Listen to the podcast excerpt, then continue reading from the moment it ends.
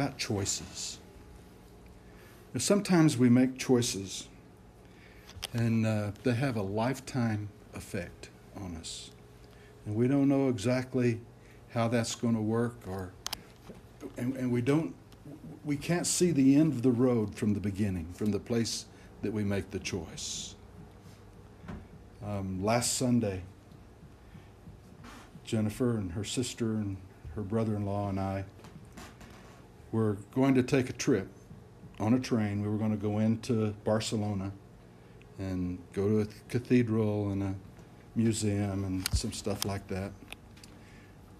So um, we went to, down to the train station, and I went to the window and fumbled my way through asking her for the tickets, and she gave me the tickets, and I bought round trip tickets. Uh, we went to the train, put our ticket in, and got on the train. We hoped we were on the right train to go to the right place. We were never sure. Um, the one thing we didn't know was where to get off the train to do what we wanted to do. And so we finally decided that this was the right place. The train stopped, we got off. We went up into the terminal, and it became abundantly clear that that was not the right place to get off. So we, we, we made a poor decision. And I, and, I, and I say we, the truth is, Jennifer will tell you that it was me. I made the wrong decision. And all four of us were stuck in the wrong place. But fortunately, it was a decision that could be remedied. We went back down to the track, caught the next train. There was a train every 30 minutes. So we were only late by 30 minutes, but we still didn't know where to get off. The next time we got off, we did get off at the right place, but we went back up and when you exit the train station, you have to put your ticket back in so the gates will open and let you out. Uh, and before we did that, before we exited, there was a guard there, and I went over and asked her if we were in the right place. I said, Is this the place we want to get off?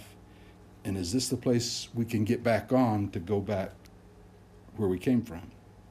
And she assured us it was the right place, so we got off, went up to the surface, and I immediately put a thing in my uh, phone that put a dot on that place so that when we got ready to go back home, I knew I could get back to that station. And we spent the day um, in Barcelona. We went back, we went down there, and uh, the guard was gone. There wasn't a guard there at all. And we went to put our tickets in the machine to get back on to go home, and my ticket wouldn't work. I'd put it in and it would say, bad ticket, bad ticket. Put it in all the machines. Jennifer's wouldn't work in two of the machines, but it worked in the third one. And Jennifer, her sister and brother-in-law, they went right through. So anyway, there they are on the other side of the barrier, ready to get on the train, and here I'm on the side where I can't get in.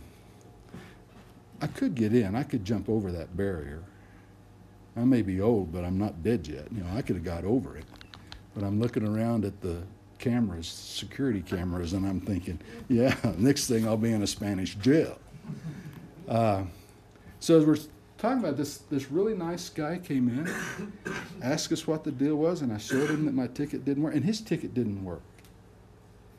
But he had another ticket, and his other ticket worked, and he got through, and he turned around and handed me his ticket, so I got his ticket went through, and then we paid him for it. He had one of those tickets that, you know, has multiple rides on it. When we got back on the train, we thought we knew the right train to get on, but we weren't positive. But we got on the right train. We got to the right place. We did know the right stop to get off. We got to that stop and went down and pushed the button for the doors to open, and they wouldn't open the doors wouldn't let us off the train. And pretty soon the train starts up again, and there we go, and we're still on the train. And we're sitting there, you know, now what? Well, long story short, we got on the train going back the other way. We got off, went to go, went to leave the station, and my ticket wouldn't let me out of the station. Um, fortunately, this time there was a guard there. I showed him my ticket. He looked at it. He told me to go down to the handicap thing, and I went down to the handicap thing. He pushed a button and let me out. I think all the decisions that we made, wrong ones, right ones, but they were all correctable.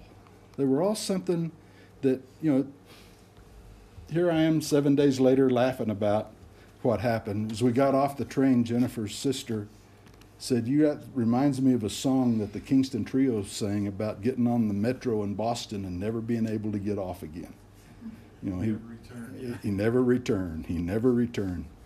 His wife had to meet him at the station ever so often with a sandwich because he was just going back and forth on the metro. Um, decisions that we make, some good, some bad. When we were in Albuquerque, there was a couple of kids, a couple of boys that left Albuquerque. They were going to go to Wolf Creek and they were going to go skiing. Uh, but they missed the road. They got on the wrong road. And they realized they were on the wrong road, so they got their maps out and they looked at their map and they saw a shortcut from the road they were on over to the road they wanted to be on and they decided to take that shortcut. You already know what's coming. Well, it was one of those roads they don't plow in the wintertime. And pretty soon they were stuck tight. And it was four days before they were, they were found, uh, stranded in the mountains on that road. You know, it was just a simple decision. Well, here, we'll take a shortcut, save a few hours, and get over there like that. And it cost them four days. Some decisions are even more drastic than that. We make a decision, we make the decision, and sometimes when we make it, it, appears to be a routine, harmless decision, when in reality, we're making a decision that's going to cast the whole direction of our life from then on. The story of Lot and Abraham is one of those stories. It's one of those stories of a decision that was made that affected two families forever. One man chose the eternal over the present, the other chose the present over the eternal. It's the story of, of two men one who chose to live by the values that were invisible. The other one chose to live by the values that he could see, the values who were visible. And you live by the choices you make. And you've got to, to live your whole life sometimes with as the result of a choice that you made, whether you made the choice according to eternal values or present values. And so I want us to look at the story. It's in Genesis chapter 13. And uh, three things I want you to see in that. The first is that if you're a person of faith, even if you make a wrong choice, you'll come back to walk with God. In Genesis chapter 13, verse 1, says, So Abram went up from Egypt to the Negev, he and his wife with all that belonged to him, and Lot was with him. Now Abram was very rich in livestock and silver and in gold. He went on his journeys from the Negev as far as Bethel to the place where his tent had been in the beginning, between Bethel and Ai to the place of the altar which he had made there formerly, and there Abram called on the name of the Lord. Now, I know it seems like an eternity ago, but last time we were together, we talked about Abram being in Egypt and the things that happened to him in Egypt. You remember, he had stepped out of the will of God. He had told a lie to Pharaoh. Uh, he had lost his wife. Pharaoh had come and taken his wife. And when the deception, when when uh, Abraham's deception and Sarah's deception were discovered, they were reprimanded by a pagan Pharaoh who said, You know, you ought to know better than to try to deceive me that way. And Pharaoh sent them out of the land. And so now here they are. They're leaving Egypt and they're going back to the promised land. And it says, He left Egypt, headed to the Negev, he and his wife and all that belonged to him, and Lot. Lot was his nephew. Uh, we'll, we'll, see that, that in a second. But Lot had gone with him. He had been a part of it ever since they had left uh, Mesopotamia so many years before. But when Abram comes back to the land, after uh, he has been reprimanded by Pharaoh and he comes back to the land, he comes back to the place. It says he, he journeyed on from the Negev. The Negev is in the south of Israel. He went on from there to Bethel, where he had originally gone when he'd come in to the land. And so Abram had, had sojourned in the land of unbelief for a while, but now, a humbler, wiser man, he comes back to the place where he stopped walking with God. You see that? Bethel's the place where he decided, okay, I'm going to go into Egypt. I'm not going to trust in the promises of God anymore. And now he comes back to that place, and there he begins to walk with God again. It says, And there Abram called on the name of the Lord. In Acts chapter 7, we read that Abram, back there sometime in the beginning of his walk with God, that God, so the, the word is, the God of glory appeared to Abraham. Abraham had seen the God of glory. God had, had spoken to him and, and, uh, and, and, and, and touched his life. And there was something about that experience, and there was something about Abraham's faith in God. You know, he didn't have a New Testament, he didn't have an Old Testament, he didn't have any Testament at all to read about the God of glory. He had just seen him and he had this this vision with him and this this uh, conversation with him. And there was something about that that made him believe that God would give him a second chance. Now, that's in itself, that's an incredible thing. He, he believed that if he repented, if he turned back to God, if he uh, confessed his sin, that somehow or another God would give him a second chance. And that's one thing that we need to remember about our God. You know, the, the, the God that we serve, the God that, that we love, He never kicks you out. He never kicks you down. You know, any any time you feel that inner voice in you that starts accusing you and telling you that you're not valuable and telling you that, that you can't repent or telling you that you can't come back to God, I'll guarantee you one thing that is not the God of glory speaking to you. That's Satan himself. That's the word Satan uses. Satan is the accuser. He is the one that accuses us of, of being sinners. He's the one that, that accuses us of being no good. Satan is the one who accuses us of, of not measuring up. When God spoke, speaks to us, when the Holy Spirit is talking to your heart, there's one message. He's calling you to come closer. Come back to God. Come back to where you were. I'll give you another opportunity. I'll give you another choice. I love you. I love you. Please come back. And Abraham knows that about God somehow or another. And so he comes back to the place. Satan is accusing him, Pharaoh is accusing him, but the Holy Spirit convicts him and brings him back to hope.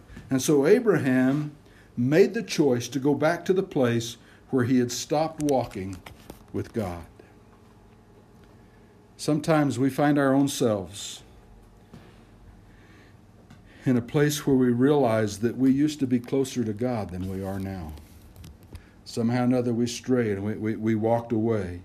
You used to feel like you knew God, but something happened and, and, and we've moved away. Something happened in our life. Maybe it was a, a relationship or an experience or a job. Um, and, and somehow or another, God's not the priority in our life that He once was. Uh, it could be an event that took place, good event or a bad event, a good time or a bad time. But in every situation, we made a choice. And we may not have realized it at the time how important that choice would become. But the result is we moved away from our walk of faith. Now, does that happen to you? I, I, I know that's happened to me. Does that happen to you? You've moved away from where you once were with the Lord. And and and here's here's here's the message in this. God is saying to you, come back. Come back to the last place we walked together. I'm waiting for you there. I didn't leave you, you left me. Come back to where we are. Years and years before John wrote his little letter in 1 John, before the gospel was even well known, before Jesus had even died on the cross, Abraham already knew the words. If we confess our sin, he is faithful and just to forgive us our sin and cleanse us from all unrighteousness. Do you see what a great statement that is? Abraham already knew it. Abraham already knew it. And so he came back to the place. And then he begins to act like a man of God, like a person of God. And he chooses to live at peace with others. Now, here's what happened. In, starts in, in, uh, in verse 5. Now, Lot, who went with Abraham, also had flocks and herds and tents, and the land could not sustain them while dwelling together, for their possessions were so great that they were not able to remain together. And there was strife between the herdsmen of Abraham's livestock and the herdsmen of Lot's livestock. And then the Canaanite and the Perizzites were also dwelling in the land. So Abram said to Lot, Please let there be no strife between you and me, not between my herdsmen and your herdsmen, for we're brothers. The whole land is before you. Please separate from me. Let's, let's divide up, he says. If to the left you go, then I will go to the right. Or if it's to the right that you go, then I will go to the left. Now, here, here's some of the background for that. Nephew Lot Lot was the, was the uh, son of Abraham's older brother who died back in Mesopotamia.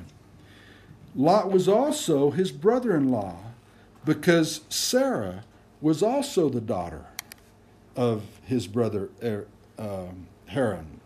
So Abraham married his niece, who was the sister of Lot and, and, and so there was, there was a lot of family there together. But God had so prospered them that there wasn't any more room for them to live together. They needed to split up because their, their flocks were too big and their herdsmen were, were starting to feud with one another. And so here, here's Abram. And Abram could have said, he said, okay, Lot, listen here, bud. God promised this land to me. And I'm going to take what I want and you can have what's left. I have the right of the property. I'm older. I'm your uncle. I have the power to take the land from you. But that's not what he did. He did the generous thing.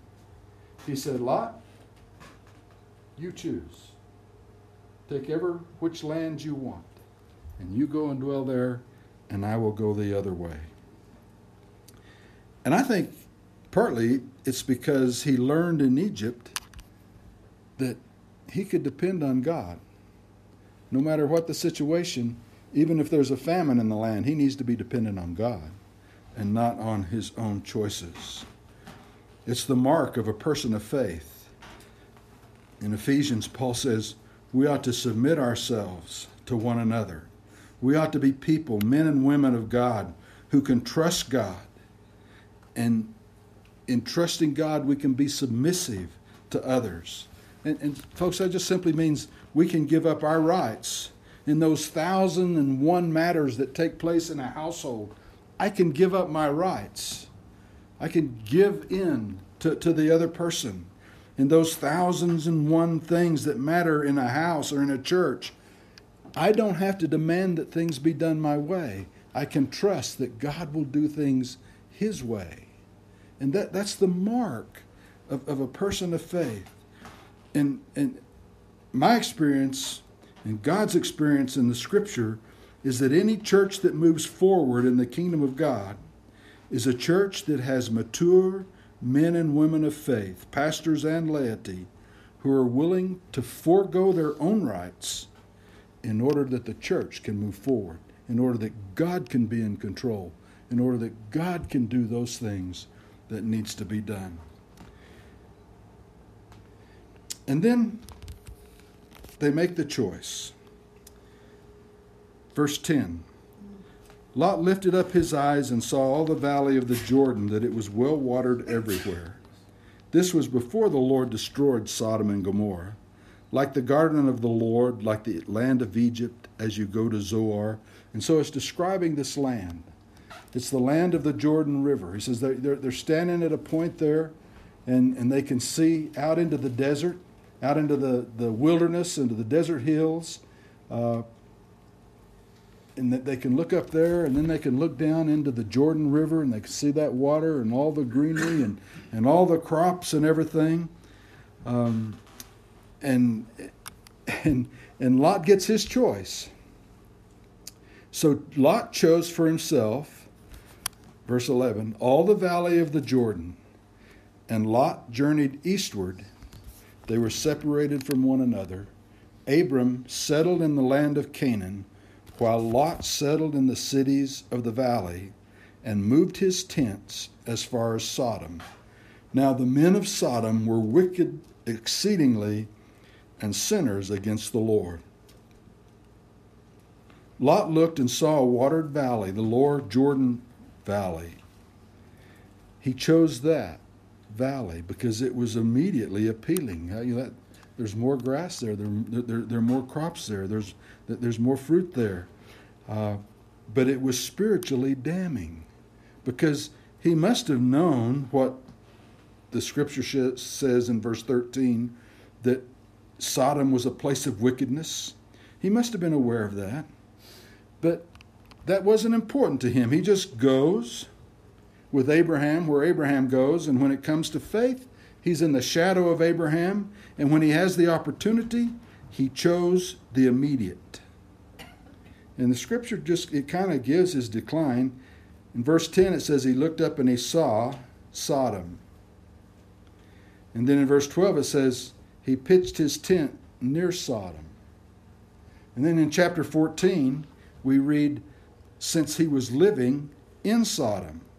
And so first he took the valley, then he got near to Sodom, then he moved into Sodom. And then in chapter 19, it says that he was sitting in the gate of Sodom which means he was part of the ruling class in Sodom. And so that, that was, you know, there on the mountain, they made that decision. And Lot says, I choose to go there. And he moved down into the valley. He moved close to Sodom. He moved into Sodom. He became part of what the Bible calls an exceedingly wicked city.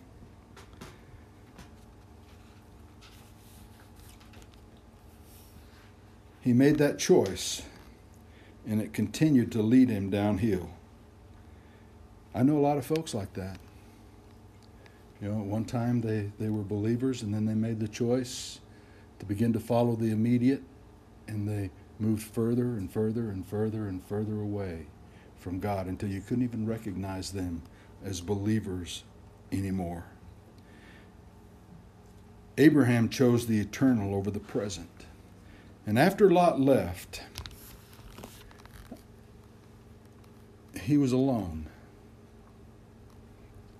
His traveling companion, Lot, was gone and take all of his herds and his herdsmen and his family and all of that. And, and I can imagine Lot, Abraham saying to himself, You know, I tried to do what was right, and he stole me blind. He took everything that was good and left me with nothing. And then, just as he's thinking that, God makes plain once again his promise. Genesis verse chapter 13 verse 14. The Lord said to Abram after Lot had separated from him, Now lift up your eyes and look from the place where you are, northward and southward and eastward and westward. For all the land which you see, I will give it to you and your descendants forever. Understand, this is also the land that Lot just took. It's also what Lot just took. And, and the Lord says, It's all yours. It's all going to belong to your descendants. And I will make your descendants as the dust of the earth, so that if anyone can number the dust of the earth, then your descendants can also be numbered. Arise, walk about the land through its length and breadth, for I will give it to you. Then Abram moved his tent and came and dwelt by the oaks of Mamre, which are in Hebron, and there he built an altar to the Lord. You see the difference between the two? One moved to Sodom, one moved to Bethel. One moved to men, one moved to God. One moved to wickedness, one moved to holiness. That's the difference between the two. I think probably the difference was is that Lot's faith was secondhand. You know, you know what I mean when I say secondhand? Lot had never seen the God of glory. God had never experienced the God of glory. And, and there's evidence that that's rife in our churches, that's rife in, in, in Christianity. People who, who have never seen the God of glory. I was reading some statistics. It said that as many as 40% of the people who are members of our churches are not saved. Now, you know what you can do with statistics, right? Uh, you don't always believe all the statistics, but even if that's close, even if it's only half that member, many, that means two of every ten are not saved. Three of every ten are not saved. They've never seen the God of glory. We, we ought to be aware of that. Do you know the God of glory? Did you see the God of glory? Is Jesus Christ real in your life? There's an old question we, we used to ask uh, when we were trying to determine whether or not somebody was a Christian. We, we, we asked this question if, if you were to stand before God right now, today, and ask Him, why, and He asked you, why should I let you into heaven? What would you say? What is your response? What would you say? Some people would say, Well, I, I, think you should let me in because I try to be good. I'm a good person. I do more good things than, than bad things. I, I try to be a good person. Or, or, or we would give a religious reason. I've been baptized. I joined the church. I, I taught in Sunday school. I served in, in the church. Uh, I even preached the gospel, so you should let me in because I'm a religious person.